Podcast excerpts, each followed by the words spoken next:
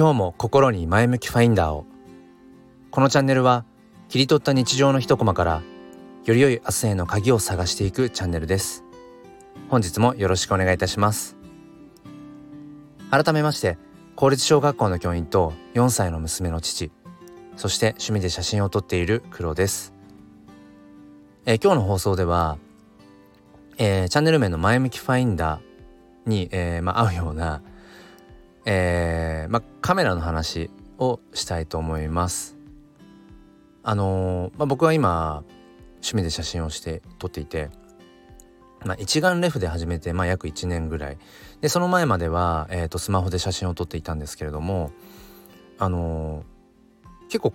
えーと撮りたい写真好みの写真っていうのがあってそれはこう全体像がわかる写真というよりもなんかこう一部を切り取ったような写真が好きです。例えば、えっ、ー、と今日のこの放送のサムネイルにもしておこうと思うんですがアジサイの写真なんかを例えば撮る時にうんなんかどこに咲いていてって場所が例えば分かるようなところでこうアジサイのね全体像がでたくさん咲いているっていう様子が分かるっていう写し方もあるけれど僕はどちらかというとそのアジサイのなんかこう花びら数枚っていうのかなそこだけにフォーカスをあの当てて撮るみたいなだからどこにこれ咲いてたのか後で写真見て自分でも分かんないようななんかそういうどちらかというと、うん、日常の中の本当に一部を切り取ったようなそういう写真が好きだったりします。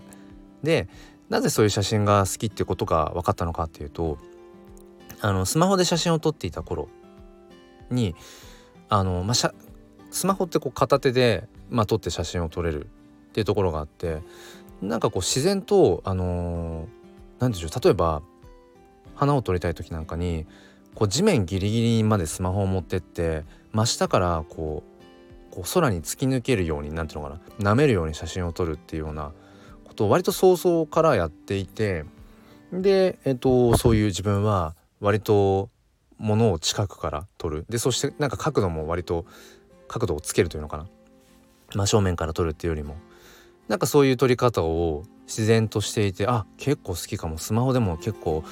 自分がこうあいいって思える写真が撮れるななんていうふうに思っていて。で、えっと、一眼レフに、えっと、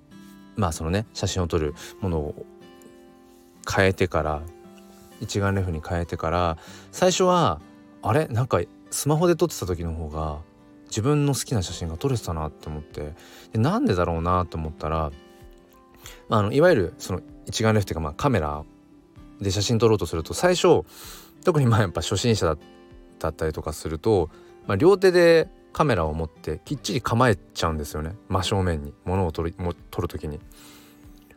そうだから割と一眼レフに持ち替えて最初撮ってた写真っていうのはなんかこう全体像が写るような真正面からの写真が多くてそれは自分の心は動かないなって思ってそうかスマホの時って片手で持てるしあんまりこう自分の体勢をうん崩さなくても、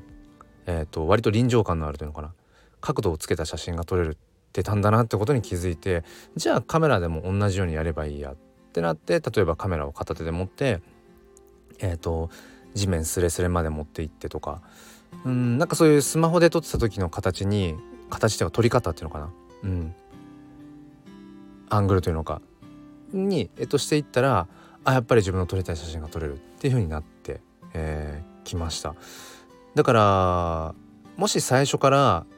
カメラを手にして写真を撮り始めていたら自分の今この好みっていうのかな。うん。そこにもしかしたらたどりたどり着いていなかったかもしれないなってもしくはたどり着くまでに時間がかかったかもしれないななんていうふうに、えー、と思っています。まあ、ちょっと専門的な話になると僕が普段あの好んで使っているレンズはマクロレンズって言って、えー、まあ例えば花なんかそういうね、まあ、ちっちゃいものを本当にあの花びらにレンズがぶつかってしまうんじゃないかっていうぐらいののすごい近い距離接写ができる、うん、そういうあのレンズです。でも当然近くで撮れるそういうちっちゃいものもうんはっきりと撮ることができるので当然空の写真とか人物とかっていうものも撮れるしだから割とそれ1台あると自分の撮りたい世界、うん、っていうものが撮れるのですごく気に入ってそのマクロレンズっていうものをあの使っています。多分僕はカメラ写真というものを通して普段この目でね見えている世界とはまた違うその見えている世界の中にうーんの一部分そこにフォーカスを当ててうーん何て言うのかな。普段自分ではなかなか、うん、注目できないような部分に、えー、こう心を向ける。なんかそんなようなところに喜びを感じてるんだろうななんていうふうに改めて、えー、思いました、えー、何か参考になれば幸いです。もう一つのチャンネルすっぴん哲学で紐解く教育と子育てでは、え、毎週土曜日朝5時半よりライブ配信という形で、えー、パーソナリティのゆかりさんと共に、えー、皆さんと語り合っています。ご興味がある方は、えー、説明欄の方からチェックしてみてください。本日も最後まで聞いてくださりありがとうございました。それでは良い一日をお過ごしください。ではまた。